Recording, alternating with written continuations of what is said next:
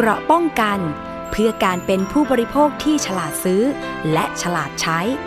ในรายการ ภูมิคุ้มกัน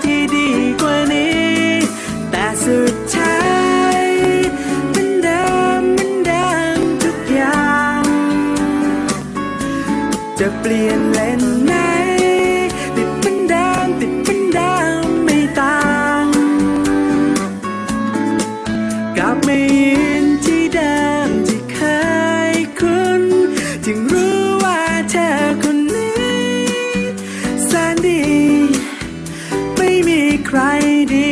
จาฉัน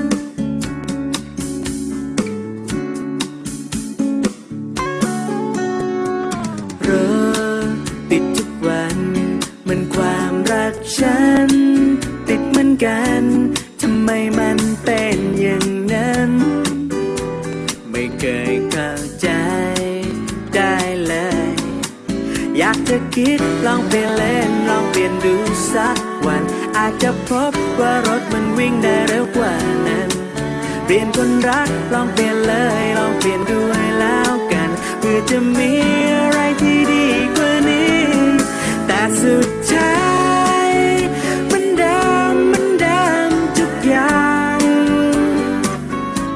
จะเปลี่ยนเลนไหน ติดมันเดิมติดมันเดิมไม่ต่างกลับไปยืน Yeah.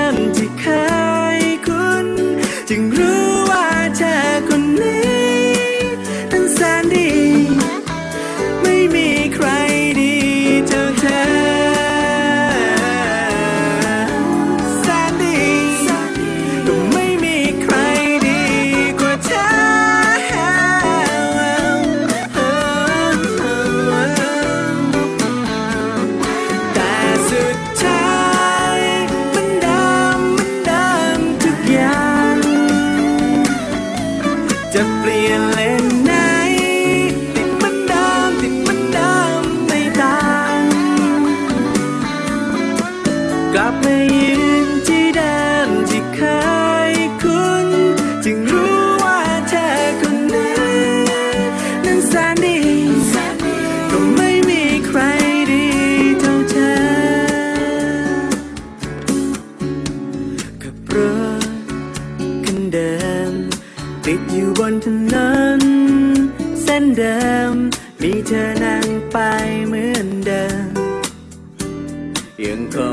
อนกันเรื่องเดิมแต่ฉันก็ยังรักเธอ วัสดีค่ะ คุณผู้ฟังคะต้อนรับเข้าสู่รายการภูมิคุ้มกันรายการเพื่อผู้บริโภคกันอีกเช่นเคยนะคะ วันนี้ดิฉันชนะทิพไพรพงศ์ดำเนินรายการค่ะ ทางวิทยุไทย PBS www.thaipbsradio.com แอปพลิเคชันไทย PBS Radio และ facebook.com/thaipbsradiofan นะคะ ตอนนี้เรา Facebook Live กันด้วยค่ะ ท่านที่เข้ามาชมเข้ามาฟังทาง Facebook ของเราก็สามารถที่จะกดถูกใจกดแชร์ไปให้เพื่อนๆของคุณได้ฟังกันด้วยนะคะ เพราะว่าถึงแม้จะไม่ได้เห็นหน้าตาของดิฉันนะ แต่ว่าก็ยังมีเรื่องราวดีๆ ฟังเสียงก็แล้วกัน แล้วก็ชมภาพ แต่ว่าในช่วงของคิดก่อนเชื่อกับดรแก้ว ก็จะได้เห็นภาพกันด้วยนะคะ ซึ่งมีประเด็นที่น่าสนใจมากมายเลยนะคะ ในช่วงคิดก่อนเชื่อ เราจะทำอย่างไรให้ข้อมูลที่เราได้รับนั้นเนี่ยนะคะ เป็นข้อมูลที่เราได้รับอย่างถูกต้อง ก่อนที่จะเชื่อก่อนที่จะตัดสินใจทำอะไร หรือว่าซื้ออะไรลงไปเนี่ยนะคะ เพราะว่ามันหมายถึงเงินมันหมายถึงความเสี่ยงในการที่เราจะได้รับทั้งนั้นเลย เพราะฉะนั้นก็ต้องมาหาข้อมูลกันก่อนนะคะ ในช่วงคิดก่อนเชื่อค่ะ แต่ว่าวันนี้เริ่มต้นด้วยผลงานเพลงรักติดรถติดนะคะของคุณโอเสกสรรดิฉันให้ดูภาพทาง Facebook Live นะคะ ก็คือภาพของรถติดค่ะ การจราจรที่หนาแน่น บนถนนรามคำแหงนะคะ คุณผู้ฟัง อันนี้เกิดขึ้นเมื่อประมาณ 8 นาฬิกา 50 นาทีที่ผ่านมา ก็เนื่องจากว่ามีการก่อสร้างรถไฟฟ้าสายสีส้มนะคะ ที่กำลังก่อสร้างอยู่ในช่วงถนนพระราม9และรามคำแหงตลอดทั้งเส้นทำให้มีการปิดการจราจรเป็นบางช่วงนะคะ แล้วก็ตอนนี้ค่ะมีการปิดการจราจรช่วงทางลง ทางยกระดับรามคำแหงฝั่งขาเข้านะคะ ซึ่งก็ทำให้ต้องปรับแผนการจราจรคือให้รถขาเข้าจากทางยกระดับเนี่ยนะคะมาลงตรงทางขึ้น เข้าใจใช่ไหมคะ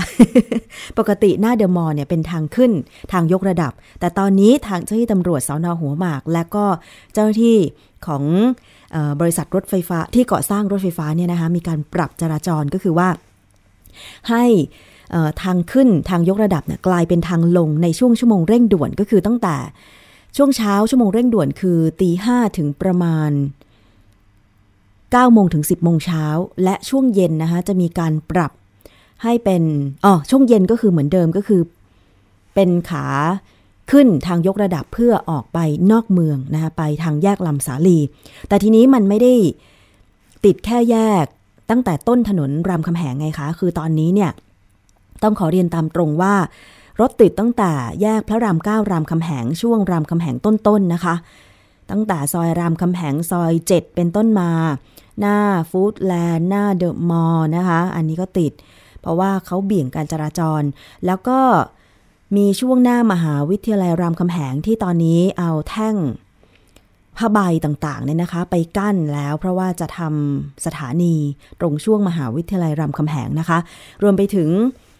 โน่นเลยค่ะ แถวแถวแยกลำสาลีช่วงซอยรามคำแหง 30 กว่า 40 นะคะ อันนี้ก็ติดเช่นเดียวกัน เพราะฉะนั้นเอาภาพมาฝากคุณผู้ฟังค่ะว่าใครที่ไม่มีธุระ แถวรามคำแหง ก็คงจะต้องหาทางเลี่ยงกันนะคะ หรือว่าจะหาทางไปทำงานในทางอื่น เส้นทางถนนรามคำแหงเนี่ยก็จะส่งไปถึงโน่นเลย มีนบุรีใช่ไหมคะ เพราะฉะนั้นใครที่อยู่แถบ รามคำแหงปลายปลายซอยร้อยเก้าสิบมีนบุรีอะไรแถวโน้นเนี่ยนะคะ ถ้าเกิดคุณจะต้องเข้าเมืองอย่างเช่น จะต้องมาพระรามเก้าเออถ้ามาพระรามเก้านี่ก็เลี่ยงไม่ได้เนาะหรือว่าจะไปสาทรอะไรอย่างเงี้ยคงจะต้อง หันไปใช้เส้นทางอื่นแล้วนะคะ อันนี้ต้องบอกกันตรงๆ จะได้ไม่ต้องมาทนรถติดกันนะคะ ขนาดวันนี้ดิฉันสวนทางกับทางขาเข้าเมืองเนี่ย ดิฉันเห็นแล้ว ก็ยังเห็นใจซึ่งมันไม่ได้ติดเฉพาะทางเข้าเมืองรามคำแหงนะ มันก็ติดพันกันนะคะพอไปทางโน้นไม่ได้ คนก็ต้องเลี้ยวไปทางนี้อะไรอย่างเงี้ย มันก็ติดเป็นวนๆกันไปพันๆกันไป อันนี้ บอกข้อมูลเบื้องต้นก่อนก็แล้วกันนะคะ ช่วงถนนพระรามเก้ารามคำแหงตอนนี้เนี่ยถ้าไม่มีธุระปะปังหรือหาทางอื่นไปได้ไปทางอื่นก่อนนะคะ อย่าเพิ่งไปแถวนั้นเลย รถค่อนข้างติดนะคะ โดยเฉพาะช่วงเช้าช่วงเย็นค่ะเอาละค่ะมาถึงเรื่องราวที่เราจะพูดคุยกันในวันนี้บ้างนะคะ ต้องขอเรียนว่า มีเรื่องของยาหมอแสง มีเรื่องของเจ้าของบ้านที่จังหวัดราชบุรี ที่บ้าน ร้าวบ้านซุดไม่ได้รับการแก้ไขให้ดีนะคะ แก้กี่ครั้งก็ยังไม่หายนะแล้วก็มีการร้องเรียนกันผ่าน ศูนย์ คุ้มครองผู้บริโภคที่จังหวัดราชบุรีหลายครั้ง แต่บ้านก็ยังซุดไม่สามารถอาศัยได้อยู่เหมือนเดิมในบางหลังนะคะ เดี๋ยวอีกสักครู่หนึ่งมาฟังเสียงความเดือดร้อนประชาชนและวิธีการแก้ไขก็แล้วกันค่ะ แต่ว่าตอนนี้นะคะ มาดูกันที่เรื่องของยาสมุนไพรหมอแสงกันก่อนดีกว่าค่ะ ภายหลังจากที่หมอแสงยืนยันจะผลิตยาสมุนไพรแจกจ่ายแก่ผู้ป่วย โรคร้ายแรง เช่นเดิม หลังได้รับอนุญาตให้เป็นแพทย์แผนไทยนะคะทำให้มีประชาชนจำนวนมากค่ะทยอยไปลงชื่อขอรับยาอย่างต่อเนื่องเมื่อสุดสัปดาห์ที่ผ่านมานะคะ โดยคาดว่าเมื่อถึงวันรับจริงในเดือนหน้าก็จะมีตัวเลขผู้ป่วยที่ไปขอรับยาสมุนไพรเนี่ยกว่า 30,000 คนทีเดียวค่ะ ซึ่งบรรยากาศที่ประชาชน ทยอยไปลงชื่อเพื่อขอรับยาสมุนไพรจากนายแสงชัยแห่เลิศตระกูล หรือหมอแสงที่สถานีตำรวจภูธรเมืองปราจีนบุรีอย่างต่อเนื่อง ก็มีทั้งผู้ป่วยเก่าและผู้ป่วยใหม่ ทยอยเดินทางไปลงบันทึกประจำวันมากขึ้นต่อเนื่องนะคะทำให้สถานีตำรวจภูธรเมืองปราจีนบุรี ต้องจัดเจ้าหน้าที่ตำรวจ เพื่อให้บริการประชาชน ได้ลงบันทึกประจำวัน ให้สะดวกรวดเร็วมากยิ่งขึ้นนะคะ จากการตรวจสอบค่ะจำนวนผู้ไปลงชื่อเพื่อขอรับยาสมุนไพรตั้งแต่ต้นเดือนกุมภาพันธ์จนถึงเมื่อวันเสาร์อาทิตย์ที่ผ่านมาก็มียอดผู้ป่วยไปลงแล้วนะคะ ประมาณเกือบหมื่นคนนะคะหมื่นกว่าคนค่ะ เพราะว่าผู้ป่วยเก่านั้น 8,748 คน ผู้ป่วยใหม่ 2,505 คนนะคะ นอกจากนี้นอกจากจะมีผู้ป่วยคนไทยแล้วก็มีผู้ป่วยชาวต่างชาติรวมอยู่ด้วยนะคะ ไม่ว่าจะเป็นกัมพูชาเมียนมาลาวจีนและอินเดียค่ะ โดยคาดว่าก่อนถึงวันรับยาสมุนไพรจริง ประมาณต้นเดือนมีนาคมเนี่ยจะมียอดผู้ไปขอรับสูงกว่า 30,000 คนนะคะ นายแสงชัยก็เปิดเผยว่าหลังจากกระทรวงสาธารณสุข ออกใบอนุญาตแพทย์แผนไทยให้แล้วทำให้การผลิตยาสามารถทำได้สะดวกขึ้น แม้จะต้องมีการเสียค่าใช้จ่าย ในการหาซื้อวัตถุดิบมากขึ้นก็ตามนะคะ พร้อมกับยืนยันว่าจะเดินหน้าผลิตแจกจ่ายยาสมุนไพร เพื่อรักษาและบรรเทาอาการเจ็บป่วยจากโรคร้ายแรงแก่ผู้ป่วยต่อไปค่ะ โดยจะเปิดแจกจ่ายยาสมุนไพรรอบเดือนมีนาคมในช่วงวันที่ 3-4 มีนาคมนี้นะคะ ส่วนที่บ้านของคุณแสงชัยก็พบว่าทีมงานนั้นกำลังเร่งผลิตยาสมุนไพรตลอดทั้งวันเลย เพื่อให้มีเพียงพอที่จะนำไปแจกจ่ายให้กับผู้ป่วย ได้ทันตามกำหนดในช่วงต้นเดือนมีนาคมนะคะซึ่งผู้ป่วยทุกคนที่ไปลงชื่อขอรับก็จะได้รับยาสมุนไพรคนละ 10 เม็ดเช่นเดิมค่ะ จากเรื่องของยาสมุนไพรนะคะ เราไปกันที่เรื่องของค่าโดยสารเรือ ลองแสนแสบกันบ้างค่ะ กรมเจ้าท่าเตรียมประกาศปรับลดอัตราค่าโดยสารเรือโดยสารคลองแสนแสบ หลังจากที่ราคาน้ำมันดีเซลปรับลดลงต่อเนื่อง ก็มีผลวันจันทร์นี้นะคะ ก็คือ 26 กุมภาพันธ์ค่ะ เหตุผลก็คือว่าช่วงที่ผ่านมาราคาน้ำมันดีเซลเขตกรุงเทพและปริมณฑลปรับลดราคาอย่างต่อเนื่อง โดยลดราคาลงเหลือลิตรละ 26 บาท 74 สตางค์ซึ่งต่ำกว่าลิตรละ 27 บาท ตั้งแต่ 14 กุมภาพันธ์ 2561 ซึ่งตามประกาศคณะกรรมการเพื่อพิจารณาเกี่ยวกับเรือเดินเรือโดยสารประจำทางของกรมเจ้าท่า เรื่องการกำหนดอัตราค่าโดยสารเรือกลประจำทางในเขตกรุงเทพมหานครและปริมณฑลนะคะกำหนดให้อัตราค่าโดยสารของเรือโดยสารคลองแสนแสบ ปรับเพิ่มหรือลดอัตราค่าโดยสาร เมื่อราคาน้ำมันมีการเปลี่ยนแปลงติดต่อกันค่ะทำให้กรมเจ้าท่าออกประกาศ ให้เรือโดยสารคลองแสนแสบปรับลดราคาค่าโดยสารลง เมื่อน้ำมันดีเซลมีราคาลิตรละ 25 ถึง 27 บาทนะคะ โดยได้ประสานกับผู้ให้บริการ เรือคลองแสนแสบก็คือบริษัทขนส่งจำกัด ลดค่าโดยสารลงทันทีนะคะ ก็มีผลวันนี้ 27 กุมภาพันธ์ 2561 ไม่ต้องรอประกาศ ซึ่งทำให้ค่าโดยสารของเรือโดยสารคลองแสนแสบจากเดิม ตามระยะอยู่ที่ราคาคนละ 10-20 บาท ตอนนี้ก็ปรับลดลงเหลือคนละ 9-19 บาท ก็คือลดลงระยะละ 1 บาทนั่นเองนะคะคุณผู้ฟัง จากเรือไปดูกันที่รถแท็กซี่กันบ้างค่ะ นี่ก็เป็นอีกหนึ่งบริการรถสาธารณะที่หลายคนใช้บริการเป็นประจำนะคะ ตอนนี้มีความเป็นห่วงกันวงกันว่า ต่อไปในอนาคตไม่ช้านี้เนี่ยอาจจะ มีรถแท็กซี่ให้บริการในกรุงเทพปริมณฑลไม่เพียงพอ แล้วก็คนขับแท็กซี่ก็หวั่นจะตกงานกันด้วยค่ะ หลังไม่มีรถใหม่ไปจดทะเบียนกับกรมการขนส่งทางบกนะคะ ขณะที่สภาอุตสาหกรรมแห่งประเทศไทยมั่นใจ ศักยภาพการผลิตที่พร้อมค่ะ ปัญหากำลังการผลิตรถแท็กซี่ไม่ทันต่อความต้องการทำให้โฆษกกลุ่มอุตสาหกรรมยานยนต์ สภาอุตสาหกรรมแห่งประเทศไทยกล่าวว่ายังไม่ได้รับรายงานปัญหาเรื่องนี้นะคะ จากผู้ผลิตรถแท็กซี่รายใหญ่ อย่างเช่นบริษัทโตโยต้าจึงขอเวลาตรวจสอบข้อเท็จจริงก่อนค่ะ แต่คาดว่าอาจจะเกิดจากทะเบียนรถแท็กซี่หมดอายุจำนวนมาก ตรงกับช่วงที่บริษัทอาจจะมีแผนเปลี่ยนโฉมรถครั้งใหญ่ หรือ major change จึงลดกำลังการผลิตรถชมเดิมๆลง รวมทั้งการปรับกลยุทธ์การตลาดให้สอดคล้องกับการแข่งขันมากยิ่งขึ้นนั่นเองนะคะ แต่ก็เชื่อว่าจะเกิดจากความสามารถในการผลิต แต่จะไม่อขออภัยค่ะ แต่ไม่เชื่อว่าจะเกิดจากความสามารถในการผลิตนะคะที่ทำให้ไม่มีรถแท็กซี่ใหม่ๆ ไปจดทะเบียนค่ะ เนื่องจากอุตสาหกรรมเเคยผลิตแล้วก็ส่งมอบ รถในช่วงที่มีนโยบายรถคันแรกได้กว่า2ล้าน4แสนคัน และปีนี้กลุ่มอุตสาหกรรมยานยนต์ตั้งเป้าหมายผลิตรถทั้งปีกว่า1ล้าน9แสน50,000 คันด้วยนะคะ ก็มั่นใจแต่ขอไปศึกษารายละเอียดว่ามีรายงานตัวเลขมากน้อยขนาดไหนนะคะ ขณะที่นายวิทูลแนวพาณิชย์ ประธานเครือข่ายสากลแท็กซี่กรุงเทพมหานคร เป็นห่วงว่าคนขับรถแท็กซี่ไม่น้อยกว่า 20,000 คนอาจจะตกงาน เนื่องจากไม่สามารถหารถใหม่มาจดทะเบียนตามกฎหมาย กับกรมการขนส่งทางบกได้ หลังบริษัทตัวแทนจำหน่ายรถยอดนิยมที่ผลิตให้เป็นรถแท็กซี่ ผลิตรถไม่ทันกับความต้องการที่เพิ่มขึ้น จากการที่ผู้ให้บริการรถแท็กซี่รายใหม่อย่าง Uber เพิ่มมากขึ้น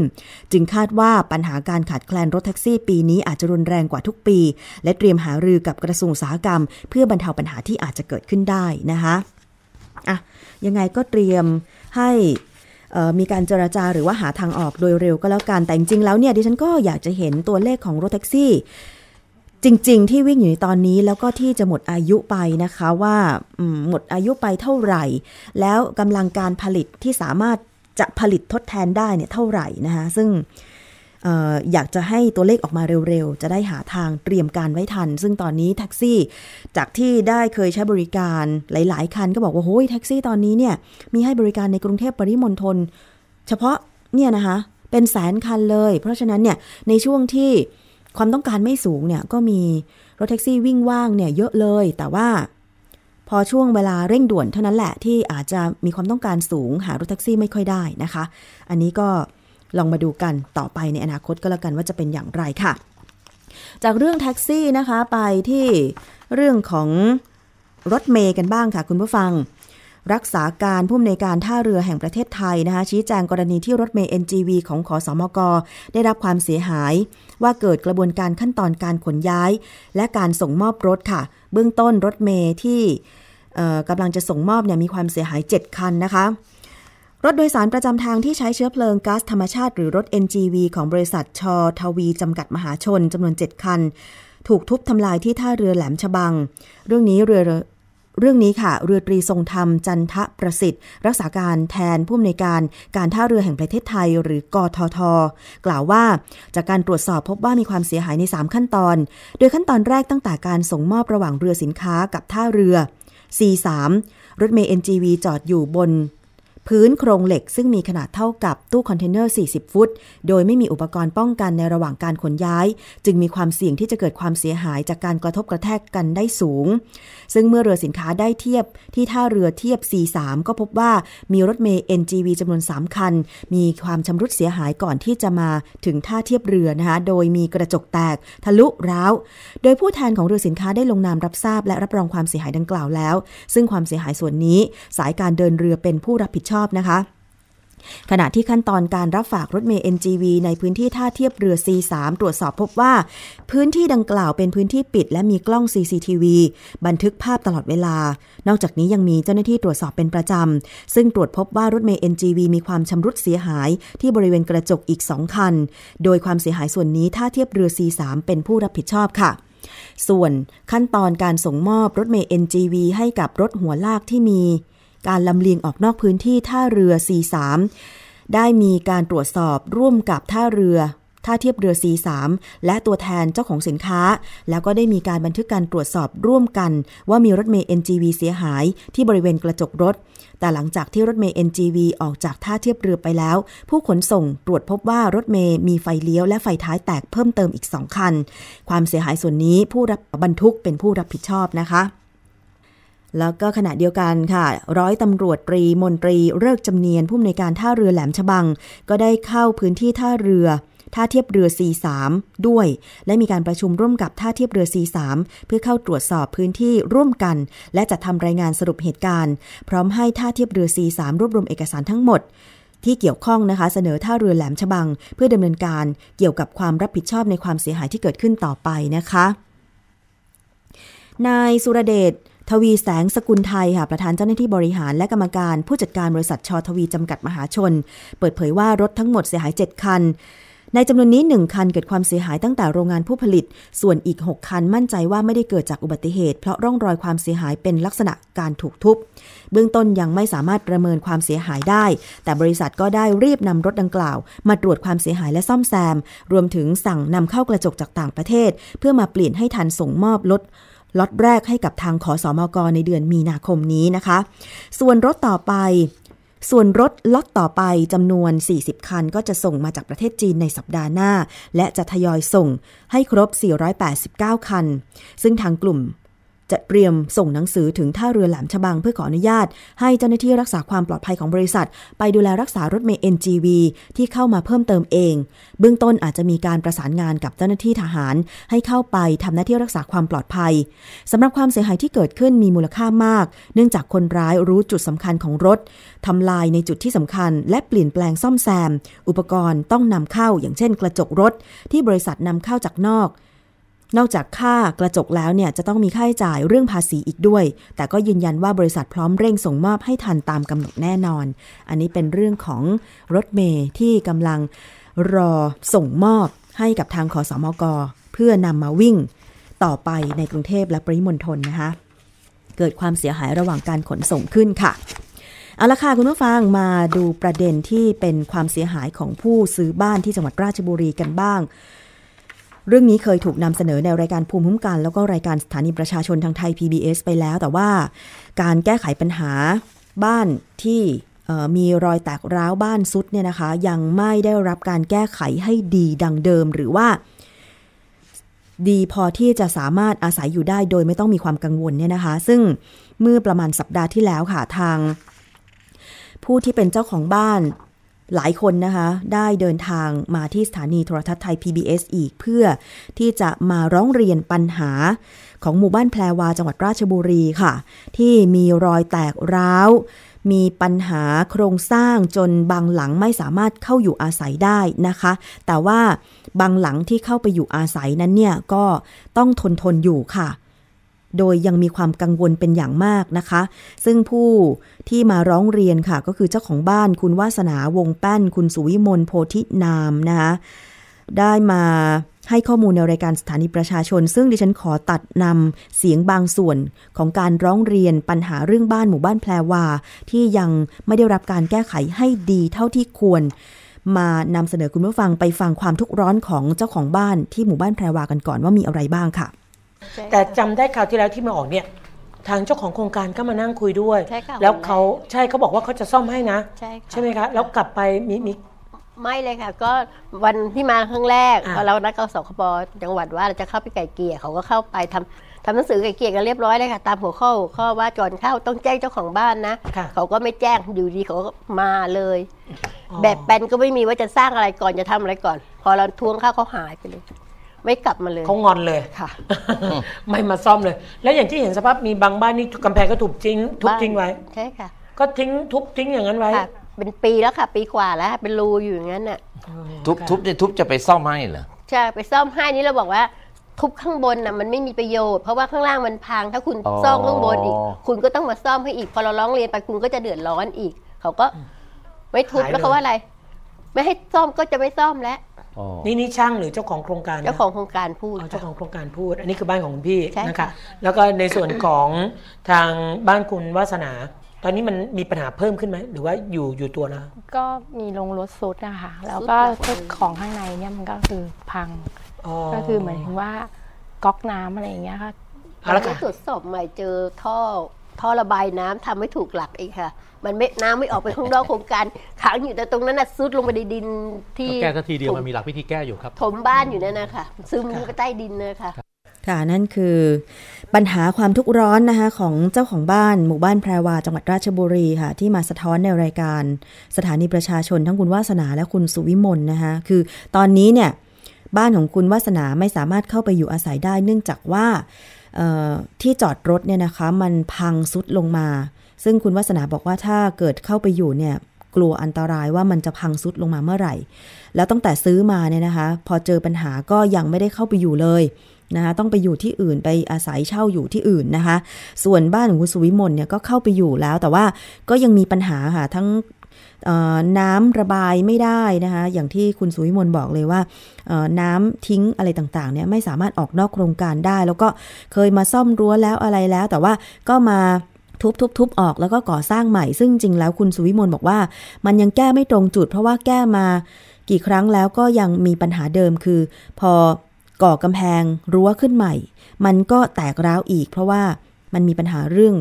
ฐานรากนะคะ โครงสร้างหลักนั่นเอง เพราะฉะนั้นเนี่ยจึงอยากจะเรียกร้องค่ะ ให้มีการแก้ไขโดยด่วนเลยทีเดียวนะคะ ซึ่งทางด้านของ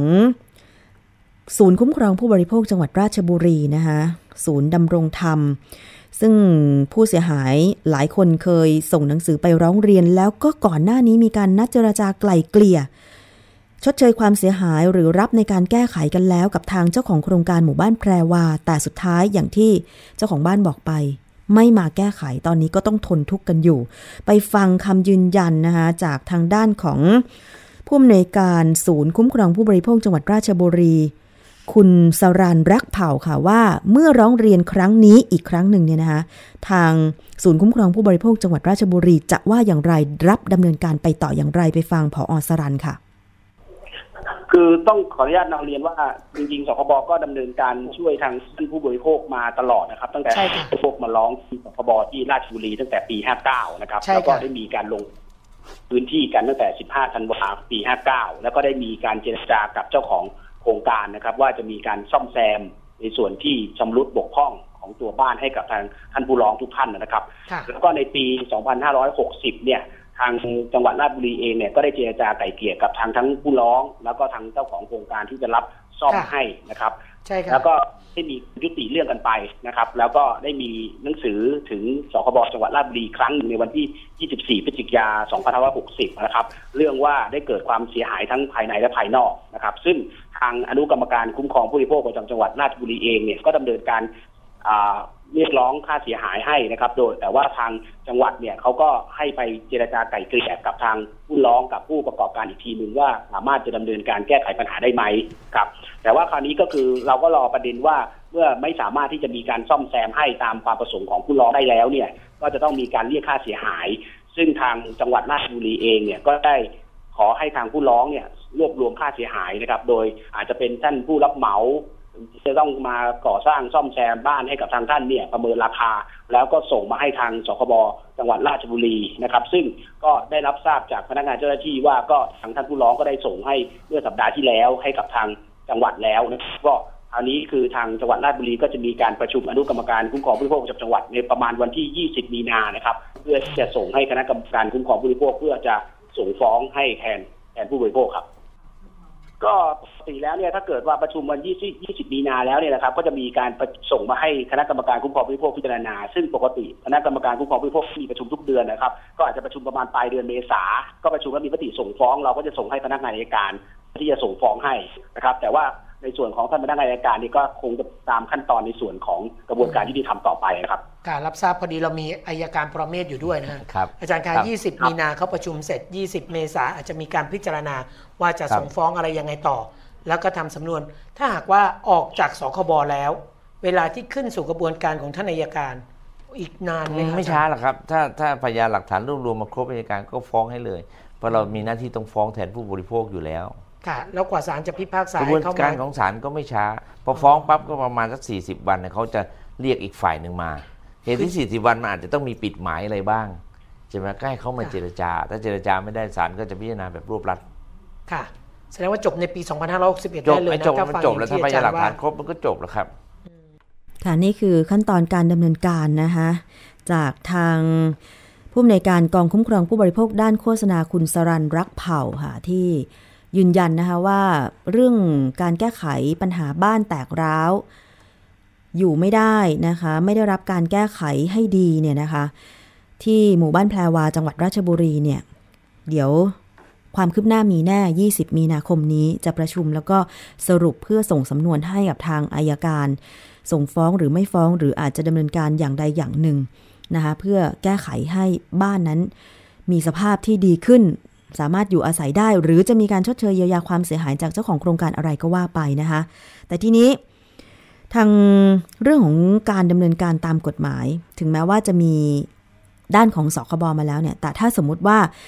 มันเกิดปัญหาซื้อบ้านบ้านร้าวบ้านซุดไม่ได้รับการแก้ไขร้องไปทางเจ้าของโครงการก็แล้วแก้ไขแล้วไม่ดีดังเดิม ไม่จบไม่สิ้นอะไรอย่างเงี้ยนะคะในทางกฎหมายจริง ๆ แล้วต้องดำเนินการอย่างไรนะคะไปฟังอาจารย์ปรเมศอินทรชุมนุมรองอธิบดีอายการอีกครั้งค่ะคือผมเข้าใจมันไปไม่ถึงไงคือหมู่บ้านจัดสรรเนี่ยเขาก็ให้แค่ออกแบบ แล้วเวลาทำจริงๆเขาไม่เอาวิศวกรมาดูก็อาจจะอย่างนั้น จะเป็นอย่างนั้น บางที่ก็จะไม่ได้มีคุณภาพคำถามเนี่ยถูกแล้วเมื่อกี้เนี่ยต่อไปเนี่ยมันอาจจะต้องเข้มงวด วิศวกร การลงฐานราก เราจะเห็นว่าถ้าจำได้นะ ใครไปแถวโรงเรียนสวนกุหลาบก็ดีดขึ้นมา เขาก็แก้ปัญหาได้นะเขาดีดตึกขึ้นมาทั้งหลังเลย ปัจจุบันก็แข็งแรงดี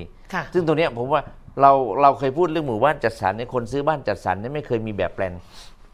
การที่หนึ่งนะวันนี้เราผมเริ่มเข้าใจว่า เอ๊ะต่อไปมันต้องมีวิศวกรต้องรับรอง เจาะดงเจาะดินดูกันให้เรียบร้อย ถ้าอย่างเงี้ยมันดีขึ้นอันที่หนึ่งอันที่สองเนี่ย บ้านเนี่ยนะซื้อเนี่ยผมรับรองเลยยังไม่เคยเห็นบ้านสักหลังนึงใช่ไหมจะมีแบบซื้อก่อนสร้าง ซื้อวิมานในอากาศสร้างไปดาวไปสร้างไปดาวไป พอเสร็จแล้วเนี่ยจำใจต้องรับ เนี่ยมันคือปัญหาไงเดี๋ยวในเรื่องนี้นะทางรายการก็จะประสานงานกับทางสวตามกรอบเวลาที่ท่านว่านะ 20 มีนาประชุม 20 เมษาก็ เข้าสู่ที่ประชุมใหญ่ แล้วก็หลังจากนั้นทำสำนวนส่งอายการอายการขอเวลาไม่เกิน 40 วันส่งสารส่วนสารก็ไม่นานอาจารย์ประเวศบอกก็ไม่นานภายใน 2561 เนี่ยสรุปจบที่ศาลแน่คดีผู้บริโภคเร็วคือถึงของอายการอาจจะไม่ถึง 40 วันนะครับ ถ้ามาหลักฐานครบร่างฟ้องได้เราก็ส่งฟ้องเลยพอค้างอยู่ที่เรานานก็ไม่ได้ คดีมันเยอะก็ต้องส่งไปก่อน ฟ้องพอถึงศาลถึงศาลเนี่ยที่ผมบอก 45 วันนั้นโดยปกติพอฟ้องปั๊บศาลก็จะออกหมายเรียกให้มาศาลซึ่งโดยปกติศาลจะนัดประมาณ 45ถึง60 วัน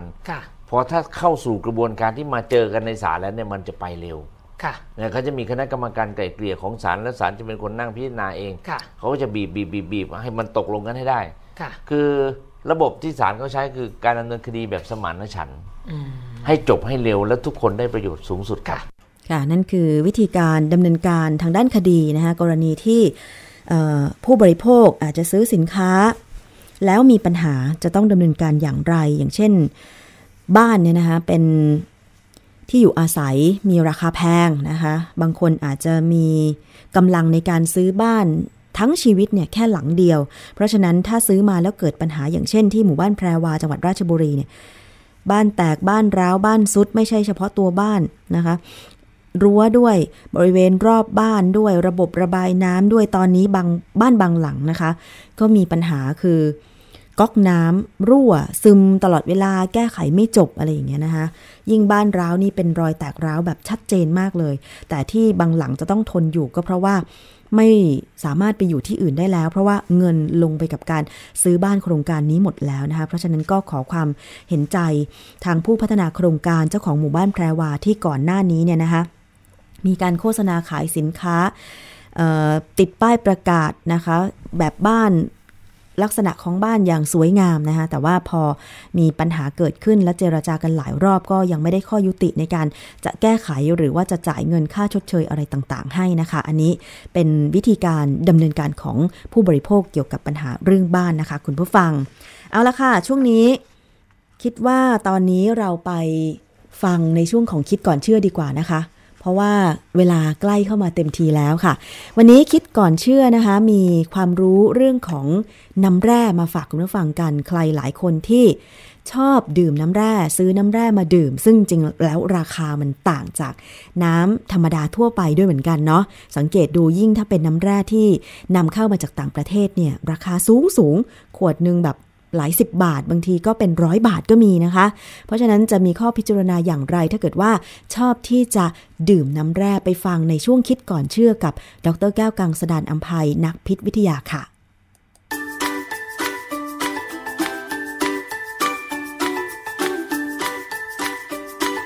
ช่วงคิดก่อนเชื่อ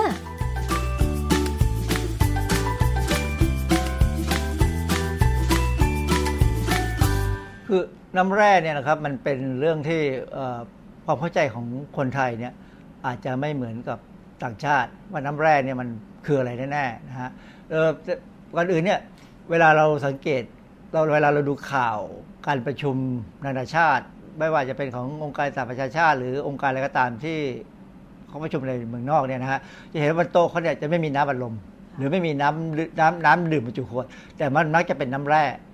ซึ่ง ความรู้สึกของฝรั่งเนี่ยน้ำแร่นี่มันมีคลาสดื่มแล้วดูแลดูดี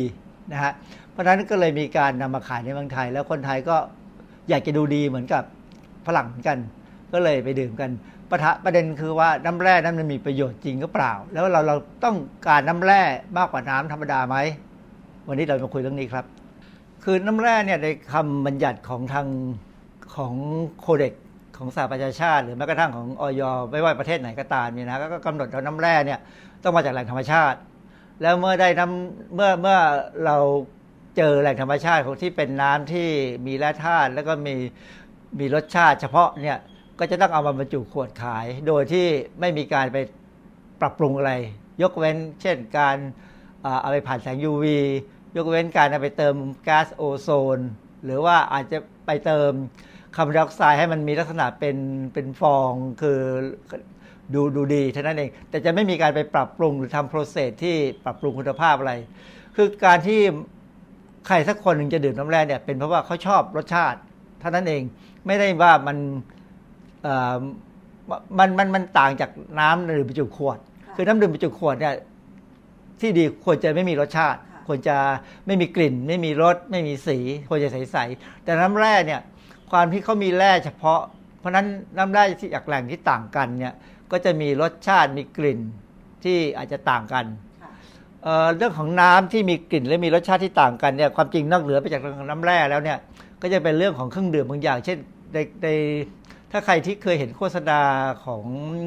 ของสุราบางยี่ห้อเนี่ย เขาจะระบุเลยว่าเขาใช้น้ำน้ำจากเฉพาะแหล่งมาในการทำการหมักเป็นเป็นเหล้าเป็นสุรา ซึ่งน้ำนั้นมีรสชาติเฉพาะทำให้เหล้าของเขามีลักษณะเฉพาะ เพราะฉะนั้นเหมือนกับอย่างโซดาบางบางยี่ห้อในบ้านเราเหมือนกัน ต้องขุดจากตำแหน่งนี้ ถึงจะมีรสชาติเป็นโซดาที่เป็นของเขาเนี่ยแหละจะเป็นยี่ห้อเขาเนี่ย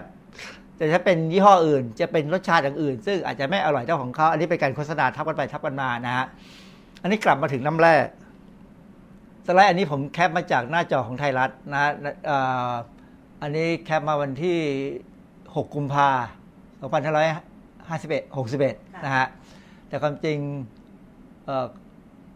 เขาเป็นเรื่องเก่ามาจากปี 2556 เตือนดื่มน้ำแร่ทุกวันอันตรายร่างกายเสียสมดุล ความจริงดูแล้วก็เอ๊ะก็มันก็น่าคือคือความที่เขามีแร่ธาตุน้ำน้ำแร่เนี่ยแต่ละชนิดเนี่ยมีแร่ที่ไม่เหมือนกัน เพราะฉะนั้นถ้าดื่มมากๆเนี่ยจริงอยู่ ก็ก็เป็นจริงอย่างที่เขาเออหัวข้อข่าวเนี่ยว่ามันมันจะมีความไม่สมดุลของแร่ธาตุเช่น บางทีอะถ้าแร่ธาตุเป็นกรรมฐานมากเกินไปเนี่ยก็อาจจะไม่ดีแล้วเพราะร่างกายเราไม่ต้องการกรรมฐานมากมายนักนะฮะหรือว่าถ้าอาจจะมีถ้ามีโซเดียม หรือมีโพแทสเซียมมากไตก็จะทำงานหนักขึ้น อันนี้ก็เป็นเรื่องที่ต้องพิจารณา คือน้ำแร่เนี่ยมันก็มีแร่ธาตุตามสิ่งที่มันมาจากเป็นแหล่งที่มา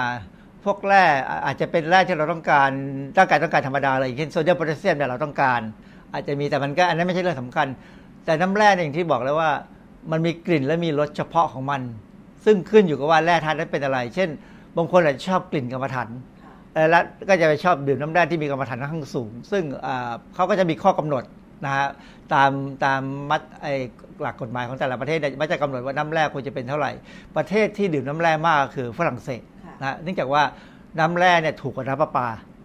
เลยดื่มน้ำแร่กัน หรือดื่มไวน์กันมากกว่าน้ำประน้ำประปาเนี่ยจะแพงนะฮะ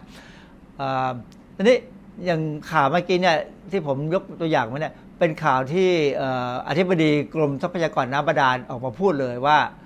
มีการโฆษณาว่าน้ำแร่มีสรรพคุณต่างๆ เช่น เป็นน้ำสะอาดมากกว่าน้ำดื่มทั่วไป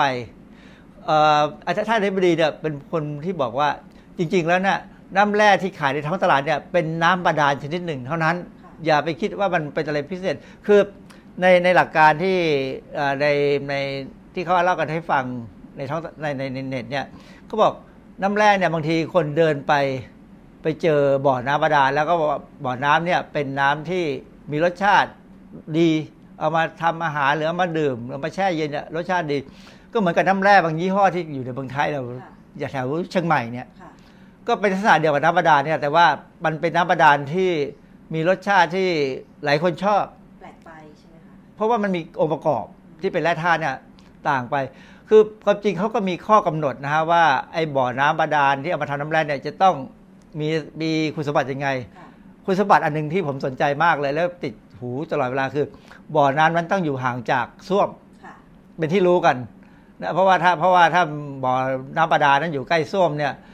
น้ำจากส้วมอาจจะซึมเข้าไปอยู่ในนั้นได้ ซึ่งมันอาจจะทำให้น้ำนั้นมีรสชาติพิเศษก็ได้ แต่ว่ามันไม่สมควรเพราะว่าถ้าเป็นถ้าอยู่ใกล้ส้วมเนี่ยมันอาจจะมีเชื้อโรคมีอะไรก็ได้นะฮะคือสไลด์อันนี้ภาพอันนี้น่าจะเป็นภาพที่ต่อจากเมื่อกี้คือว่าท่านอธิบดีกรมทรัพยากรน้ำบาดาลเนี่ยก็พูดในลักษณะที่นักวิทยาศาสตร์สุขภาพมักจะพูดแล้วครับว่าน้ำแร่นะไม่ควรจะดื่มทุกวัน เพราะว่าน้ำแร่นี่จะมีองค์ประกอบและธาตุธรรมต่างๆ แล้วแต่พื้นที่ที่เป็นแหล่งกำเนิดเนี่ยนะฮะเช่น ถ้าเป็นน้ำแร่บริเวณภูเขาจะมีแร่ธาตุพวกซีลีเนียมกับวานาเดียมมากซีลีเนียมเนี่ยจริงเป็นแร่ธาตุที่ร่างกายต้องการ แล้วแล้วเราค่อนข้างจะเชื่อว่าซีลีเนียมเนี่ยในปริมาณที่เหมาะสมเนี่ยช่วยลดความเสี่ยงของมะเร็ง แต่ในปริมาณที่มากเกินไปแค่ 10 เท่ากระตุ้นกลายเป็นมะเร็งนะฮะหรืออย่างเช่นอีกตัวหนึ่งที่ท่านอธิบดีพูดถึงวานาเดียม คือผมจำได้สมัยเรียนพิทยาเนี่ย เกี่ยวกับแร่ธาตุเนี่ยวานเดียมนี่ก็เป็นแร่ธาตุตัวหนึ่งที่กระตุ้นการเป็นมะเร็งได้เหมือนกัน เพราะฉะนั้นถ้ามาจากภูเขาเนี่ยจะมีอย่างน้อยมีแร่ธาตุสองตัวเนี่ยซึ่งหลายคนเนี่ยอาจจะเคยดื่มน้ำแร่ที่มาจากประเทศที่มีภูเขาเยอะๆ ในยุโรปเนี่ยนะฮะอาจจะมีความรู้สึกว่าดี แต่ว่าเขาจะต้องดูแลว่ามันมีแร่ธาตุที่เป็นปัญหาเนี่ยมากหรือไม่น้ำแร่บางแห่งเนี่ยอาจจะมีฟลูออไรด์สูง เราอาจจะมองว่าเออฟลูออไรด์นี่ยทำให้ฟันและกระดูกแข็งแรง แต่ปรากฏว่ามีข้อมูลอย่างเช่นประเทศอินเดียเนี่ยมีแหล่งน้ำบางแห่ง มีฟลูออไรด์สูงมากเกินไปทำให้ฟันของคือพอมันมากเกินไปเนี่ยก็ทำให้ฟันของผู้ที่บริดื่มน้ำนั้นเข้าไปเนี่ยกลายเป็นมีปัญหาแตกขึ้นมาได้ เราเราเรียกกรณีนี้ว่าฟูโรซิสซึ่งยิ่งจึงมีการมองว่าเวลาจะใช้ฟูออไรด์เสริมไปในอะไรก็ตามเนี่ยต้องดูก่อนว่า โดยพื้นฐานแล้วเนี่ยผู้บริโภคเนี่ยได้รับสารนี้จากน้ำที่ดื่ม ในปริมาณเท่าไหร่ เยอะมากหรือน้อยเท่าไหร่ ในเมืองไทยที่เราไม่ค่อยมีปัญหา เพราะว่าฟูออไรด์ในน้ำเราค่อนข้างต่ำดังนั้นทันตแพทย์ถึงแนะนำว่ายาสีฟันต้องมีฟูออไรด์นะฮะเพราะฉะนั้นการการที่ดื่มน้ำแร่บางอย่างที่มีแร่ธาตุบางอย่างมากเกินไปเนี่ยบางทีมันก็ทำให้ร่างกายเสียสมดุลได้นะครับ อันนี้ก็เป็นลักษณะการเตือนที่ที่น่าสนใจสำหรับคนที่คิดว่าดื่มน้ำแร่แล้ว ดูดี ก็ขอให้คิดว่ามันดูดีแต่อยากดื่มบ่อยอันนี้ในเว็บไซต์เว็บของกระปุก ก็มีคนมีมีคนเขียนบอกว่า เราจะเป็นต้องดื่มน้ำแร่ไหมเขาก็บอกว่าความจริงแล้วไม่จำเป็นต้องดื่มน้ำแร่หากเราไม่ได้เจ็บป่วยหรือขาดแร่ธาตุตัวใด คือจริง ๆ ก่อนที่จะดื่มน้ำแร่เนี่ยตั้งตั้งคำถามตั้งตั้งประเด็นว่าเราชอบไหมถ้าชอบก็ดื่มมันก็ดื่มน้ำบัดลม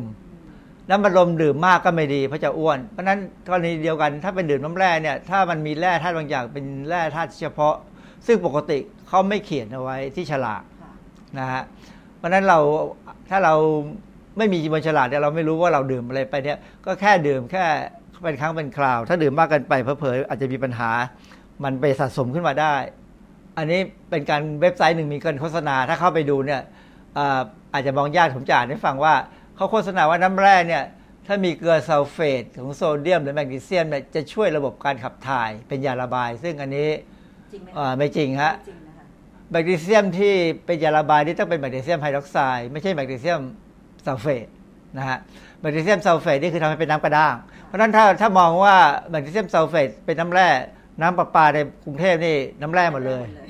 กินน้ำประปาดื่มน้ำประปาได้ได้น้ำแร่แล้วนะฮะฟลูออไรด์ป้องกันฟันผุ หมายความว่าฟลูออไรด์ในปริมาณที่เหมาะสมนะฮะไม่ใช่ฟลูออไรด์มากเกินไป อันนั้นทำให้ฟันแตกก๊าซคาร์บอนไดออกไซด์ช่วยขับปัสสาวะ อันนี้เป็นการเสนอข้อมูลที่ตลกมาก ๆ เพราะว่าคาร์บอนไดออกไซด์ในร่างกายเรามีอยู่ตลอดเวลาอยู่แล้ว จากการเผาผลาญไอ้พวก carbo อ่าพวกแป้งพวกไขมัน เราได้คาร์บอนไดออกไซด์ออกมา เพราะฉะนั้นถ้ามันขับปัสสาวะได้เราคงปัสสาวะกันมากซึ่งอันนี้ไม่จริงนะฮะแคลเซียมช่วยเสริมสร้างกระดูก อันนี้น้ำประปาเราก็มีแคลเซียม น้ำดื่มทุกยี่ห้อที่บรรจุขวดขายก็มีแคลเซียมทั้งนั้น มันจะช่วยเสริมสร้างกระดูกหรือไม่เนี่ยมันอยู่ในรูปแบบว่าแคลเซียมนั้นเป็นแคลเซียมแบบไหน แล้วแม้กระทั่งการได้แคลเซียมที่ดีเข้าไปในร่างกายเนี่ยมีข้อมูลทางวิชาการว่า จะให้เสริมสร้างกระดูกได้ดีเนี่ยเราต้องออกกำลังกาย เพราะถ้าเราไม่ออกกำลังกายเนี่ยแคลเซียมก็จะไม่ค่อยช่วยเท่าไหร่ น้ำแร่มีโพแทสเซียมช่วยรักษาสมดุลความเป็นกรดด่างในร่างกายอันนี้ไม่จริงฮะโพแทสเซียมเนี่ยไม่ต้องดื่มน้ำแร่เราได้จากผักผลไม้แล้วไม่ได้ช่วยไม่ไม่โพแทสเซียมไม่ได้มีผลเกี่ยวกับกรดด่างในร่างกาย แต่โพแทสเซียมมีผลเกี่ยวกับระบบประสาทนะฮะโซเดียมรักษาระบบความสมดุลร่างกายเหมือนกันโซเดียมโพแทสเซียมเนี่ยเป็นแร่ธาตุสองตัวที่มีผลต่อการทำงานของระบบประสาทของร่างกายเรา ซึ่งเราต้องมีสมดุลนะฮะเพราะนั้นอันนี้ไม่จำเป็นต้องเป็นน้ำแร่นะจริง ๆ ผม อาจจะต้องบอกว่าน้ำประปาของกรทมเราเนี่ย หรือแม้กระทั่งของภูมิภาคเนี่ย บ้านเราเนี่ยไม่เคยมีปัญหาขาดพวกนี้ไอโอดีนป้องกันโรคคอพอกน้ำแร่ที่มีไอโอดีนเนี่ยถ้ามันมีปริมาณต่ำๆเนี่ยมันคงดีแล้วก็ป้องกันได้ แต่ไอโอดีนปริมาณที่สูงเกินไปก็มีปัญหาเหมือนกันนะฮะซึ่งแต่เมืองไทยเราคงไม่มีปัญหาเพราะเราเรามีการดื่มน้ำแล้วเราก็เป็นโรคคอพอกเพราะว่าจริงๆเนี่ยการป้องกัน โรคคอพ่อของเราตอนนี้เราต้องใช้เกลือไอโอดีนด้วยซ้ำนะฮะเพราะฉะนั้นแสดงว่าน้ำบ้านเราเนี่ยคงไม่มีปัญหาเรื่องไอโอดีนปนเปื้อนนะเพราะฉะนั้นก็ก็อย่างที่บอกว่าดังนั้นน้ำแร่มีได้ท่าอะไรบ้าง ก็อาจจะบอกว่าพวกเป็นโซเดียม แมกนีเซียมฟูออไรด์ครับแคลเซียมโพแทสเซียมไอโอดีนพวกนี้ก็เป็นสิ่งที่อยู่ในน้ำทั่วๆไปก็มีนะฮะไม่จำเป็นต้องเป็นน้ำแร่ มีเว็บไซต์หนึ่ง ชื่อ pixabay.com เออเป็นของคนไทยนะ แต่ว่าชื่อทำไมเป็นชื่อฝรั่งก็ไม่รู้ถามว่าใครบ้างที่ไม่ควรดื่มน้ำแร่ คนที่เป็นมีอาการความดันโลหิตสูงนะฮะเพราะเพราะว่าน้ำแร่มีโซเดียมมากไม่จำเป็นนะคือน้ำแร่บางยี่ห้อก็มีโซเดียมมาก บางยี่ห้อก็ไม่มีขึ้นอยู่กับว่าเขาติดฉลากไว้ไหมเออจริงๆเนี่ยข้อบังคับของของออยเนี่ยจะบอกเลยว่า ถ้าน้ำแร่มีแร่ธาตุอะไรที่ผิดปกติเกินปริมาตรหนึ่งเกินเกินปริมาณหนึ่งเนี่ยจะต้องติดฉลาก นะมีการระบุไว้ หญิงตั้งครรภ์หญิงคือผู้หญิงที่มีครรภ์เนี่ยควรจะกินอาหารธรรมดาธรรมดาที่หมอแนะนำหรือว่าทางทางทางอนามัยแนะนำนะฮะไม่ควรจะไปกินอะไรที่พิสดารไปจากคนธรรมดาเขากินนะเพราะว่ามีลูกอยู่ในท้องอีกคนหนึ่งต้องระวัง ผู้มีปัญหาเรื่องโรคไตเขาจริงไตกับความดันโลหิตสูงเนี่ยมันไปด้วยกัน ต้องระวังนะฮะ หรือต้องและและไอ้น้ำแร่เนี่ยถ้ามันมีแร่อะไรผิดปกติก็อาจจะลำบากโรคหัวใจน้ำแร่อาจจะมีโพแทสเซียมสูง อันนี้ก็เป็นไปได้ถ้าโพแทสเซียมในน้ำแร่นั้นสูงนี่ก็ก็ต้องระวังแล้วเพราะว่าโพแทสเซียมน้อยไปก็มีปัญหามากไปก็มีปัญหาโดยเฉพาะกับหัวใจเด็กเล็กๆนี่เขาไม่แนะนำให้ดื่มน้ำแร่ผู้ที่มีแผลก็คือเด็กนี่เอาไว้พวกอวัยวะขับถ่าย พวกไตพวกตับนี่มันยังไม่แข็งแรง ยังกำลังพัฒนาอยู่ เพราะฉะนั้นถ้าเด็กเล่ไปดื่มน้ำแร่เนี่ยก็ก็ก็เสี่ยงโดยเปล่าประโยชน์นะฮะผู้ป่วยทางเดินหายใจที่ผมไม่แน่ใจว่าทำไม ผู้ป่วยภาวะกาสติกไฮโปชิเลียถ้าเป็นอันนี้มันก็อาจจะเป็นคือคนที่มีปัญหาโรคกระเพาะเนี่ยไม่ว่ากระเพาะแบบโรคแบบไหนเนี่ยก็ไม่ควรจะไปดื่มน้ำแร่เพราะว่ามันมันมันมัน มันไม่มันอาจจะทำให้มีอะไรบางอย่างมากเกินไป ก็ดื่มน้ำดื่มธรรมดาที่สะอาดนะครับและปลอดภัยก็พอแล้วอันนี้เว็บไซต์หนึ่งของคนไทยนี่แหละสิบประโยชน์ของน้ำแร่มาดื่มน้ำแร่กันเถอะคือรณรงค์เกิดอย่างที่บอกแล้วว่าน้ำแร่เนี่ยดื่มมากๆไม่ดีเพราะนั้นเว็บไซต์นี้ก็ดูจะมีปัญหานะฮะการโฆษณาที่เราจะเจอในเน็ต บอกว่าน้ำแร่ลดน้ำหนักได้ ใครเชื่อก็ประหลาดแล้ว เพราะว่าน้ำแร่มันจะไปลดน้ำหนักได้ยังไง มันไม่มีหลักฐานทางวิชาการเลย กระดูกมีสุขภาพดี หมายความว่าถ้าไม่ดื่มน้ำแร่แล้วจะกระดูกจะสุขภาพไม่ดีหรือก็ไม่ใช่เพราะว่าจริงๆกระดูกเนี่ยสุขภาพจะดีก็คือดื่มนม ซึ่งมีแคลเซียม น้ำแร่ไปลดความดันได้ อันนี้ถ้าถ้าจริงนี่ก็ดีเลย เพราะเราไม่ต้องซื้อยาความดันมากิน ประหยัด เพราะยาที่เมืองไทยในโลกเนี่ยยาที่ใช้มากที่สุดคือยาความดัน ซึ่ง ถ้าน้ำแร่ใช้ได้จริงๆเนี่ยโอ้โหบริษัททำยาความดันนี่เจ๊งหมดนะแล้วเราเราจะโชคดีมากเลยแต่ความจริงมันไม่ใช่ลดคอเลสเตอรอลได้ลด LDL ได้นี่ไปกันใหญ่แล้ว ช่วยย่อยอาหารด้วยต่างหาก รักษาประสิทธิภาพกล้ามเนื้อ อันนี้ต้องถามกันว่าเป็นเพราะอะไรเป็นเป็นได้ยังไง คือกล้ามเนื้อบางทีมันอ่อนแรง หรือว่ากล้ามเนื้อบางทีมันขาดแร่ธาตุอันนี้หมายความว่ามีโซเดียมโพแทสเซียมความจริงก็คือกินอาหารธรรมดา รักษาสมดุลอิเล็กโทรไลต์นี่ไปกันใหญ่ ลดความเสี่ยงเป็นไตหิน อะไรคะอาจารย์ ก็คือจริงก้อนนิ้วนั่นเอง ธรรมดาก้อนนิ้วในไตซึ่งความจริงไอ้น้ำแร่บางตัวที่มีแร่ธาตุมากๆเสียบำรุงผิว อันนี้เราเห็นคนเอาน้ำแร่มาพ่นนะเป็นขายเป็นเครื่องสำอาง ซึ่ง ก็ธรรมดามันเป็นน้ำมันก็สดชื่น น้ำธรรมดาก็สดชื่นได้ น้ำประปา น้ำน้ำน้ำน้ำกลั่นน้ำอะไรก็ฉีดเข้าไปครับ ขอให้เป็นน้ำที่ไม่กัดผิวมันก็ได้มันก็ชื่นทั้งนั้นก็สบายทั้งนั้นแหละฮะเพราะฉะนั้นผมว่าคืออันนี้เป็นลักษณะการโฆษณาเกินจริงและไร้เหตุผล น้ำแร่ขับถ่ายของเสียออกจากร่างกาย น้ำธรรมดาก็ขับถ่าย เพราะนั้นจริงๆมันก็คือลักษณะของน้ำที่ว่าช่วยในการขับถ่ายออกทางไต เขาถึงแนะนำว่าพยายามดื่มน้ำให้ได้วันละลิตรสองลิตรเพื่อช่วยให้ไตทำงานเบาลง เพราะว่าถ้าดื่มน้ำน้อยเนี่ยของไอของเสียต่างๆที่อยู่ในไตในในปัสสาวะเนี่ยมันจะเข้มข้น ความเข้มข้นเนี่ยทำให้เกิดปัญหา เพราะนั้นถ้าถ้าดื่มน้ำมากขึ้น ความเข้มข้นก็ต่ำลงไตก็จะปลอดภัยกก็จะชะลอความเสื่อมของไตได้ คือน้ำแร่มันก็ดีในตัวมันในระดับหนึ่งหมายความว่าถ้าคนชอบดื่ม มันก็ทำให้สดชื่นทำให้ดี แต่ว่าไม่ได้หมายความว่าต้องดื่มทุกวันดื่มเป็นประจำเพราะว่าอันที่หนึ่งมันแพงแพงกว่าน้ำธรรมดาที่สองแร่ธาตุที่มีอยู่มากๆเนี่ยอาจจะก่อปัญหาได้ ถ้าเราดื่มเข้าไปแล้วมันบ่อยเกินไปมันก็สะสมนะอาจจะขับช้าร่างกายอาจจะเกิดปัญหาได้ ปัญหาที่สำคัญก็คือเรื่องของไต เพราะฉะนั้นคนที่ดื่มน้ำแร่นี่ก็ควรจะดื่มเท่าที่ คือคือตีความน้ำแร่เหมือนน้ำมันลมแล้วกัน คือน้ำมันลมดื่มมากก็อ้วน หรือเป็นโรคกระเพาะ เพราะฉะนั้นน้ำแร่ก็อาจจะมีผลเสียทั้งอื่นๆได้ ก็ดื่มแบบเป็นครั้งคราวครับ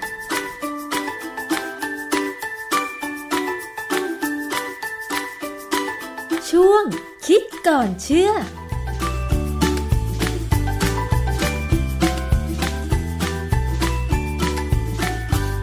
ค่ะ ได้ฟังกันไปแล้วนะคะ ในช่วงคิดก่อนเชื่อความรู้เกี่ยวกับเรื่องของน้ำแร่ค่ะ จากดรแก้วกังสดานอัมภัยนะคะนักพิษวิทยา ได้ข้อมูลกันไปบ้างแล้ว ก็คิดว่าก็จะทำให้หลายคนนั้นตัดสินใจในการที่จะเลือกซื้อน้ำแร่มาดื่มเนี่ยคิดได้กันมากขึ้นเนาะดิฉันเองเมื่อก่อนก็ชอบนะคะ แต่ว่าตอนนี้เนี่ยพอเราได้ข้อมูลมากขึ้น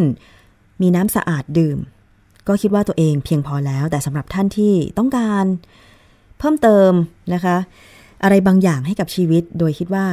ก็ยังมีความสามารถในการซื้อหามาได้ หรือว่าดูแลในเรื่องของคุณภาพอย่างอื่นได้เนี่ยนะคะ ก็อย่างที่บอกไปว่านั่นแหละ แล้วแต่วิจารณญาณนะคะ แต่พยายามที่จะหาข้อมูลข้อเท็จจริง มานำเสนอคุณผู้ฟังกันค่ะ กับช่วงเวลาของรายการภูมิคุ้มกันรายการเพื่อผู้บริโภคสำหรับวันนี้นะคะ ขอบคุณสำหรับการติดตามรับฟัง ทั้งทางเว็บไซต์ www.thaipbsradio.com แอปพลิเคชัน Thai PBS Radio แล้วก็ facebook.com/thaipbsradiofan และขอบคุณสถานีวิทยุชุมชนที่เชื่อมโยงสัญญาณด้วยนะคะ ไม่ว่าจะเป็นวิทยุในเครือ วิทยาลัยอาชีวศึกษาหรือ R-Radio ทั่วประเทศ 142 สถานีที่เชื่อมโยงสัญญาณนะคะ หรือว่าจะเป็นวิทยุชุมชนคนเมืองลี้จังหวัดลำพูน FM 103.75เมกะเฮิรตซ์วิทยุชุมชนเทศบาลทุ่งหัวช้างจังหวัดลำพูน FM 106.25เมกะเฮิรตซ์วิทยุชุมชนเมืองนนท์สัมพันธ์ จังหวัดนนทบุรีค่ะ FM 99.25 และ 90.75เมกะเฮิรตซ์วิทยุชุมชนจังหวัดตราด FM 91.5เมกะเฮิรตซ์ แล้วก็วิทยุชุมชนคนหนองหญ้าไซจังหวัดสุพรรณบุรี FM 107.5เมกะเฮิรตซ์วิทยุชุมชนปฐมสาคร จังหวัดสมุทรสาคร FM 106.25เมกะเฮิรตซ์นะคะ ที่เชื่อมโยงสัญญาณค่ะ มาทิ้งท้ายในช่วงนี้นะคะ ก็เป็นเรื่องราวของร้านอาหารนิดนึง ร้านอาหารนิดนึงนะคะ คุณผู้ฟังคือมันมีข่าวคราวเกี่ยวกับร้านอาหารที่จังหวัดภูเก็ตค่ะ ซึ่งมีนักท่องเที่ยวชาวจีนนะคะเขานำเรื่องนี้เนี่ย ไปโพสต์ขึ้นเว็บไซต์ รายงานโดยเว็บไซต์ของประเทศจีนนะคะอ้างว่าร้านอาหารแห่งหนึ่งที่ชายหาดป่าตองจังหวัดภูเก็ตเนี่ยเอาเปรียบผู้บริโภค ขายสินค้าขายอาหารแพงเกินจริง น้ำหนักของวัตถุดิบในอาหารก็ไม่ตรงกับที่แจ้งในเมนูนะคะล่าสุดหน่วยงานที่เกี่ยวข้องก็ไปตรวจสอบความผิดตามที่ร้องเรียน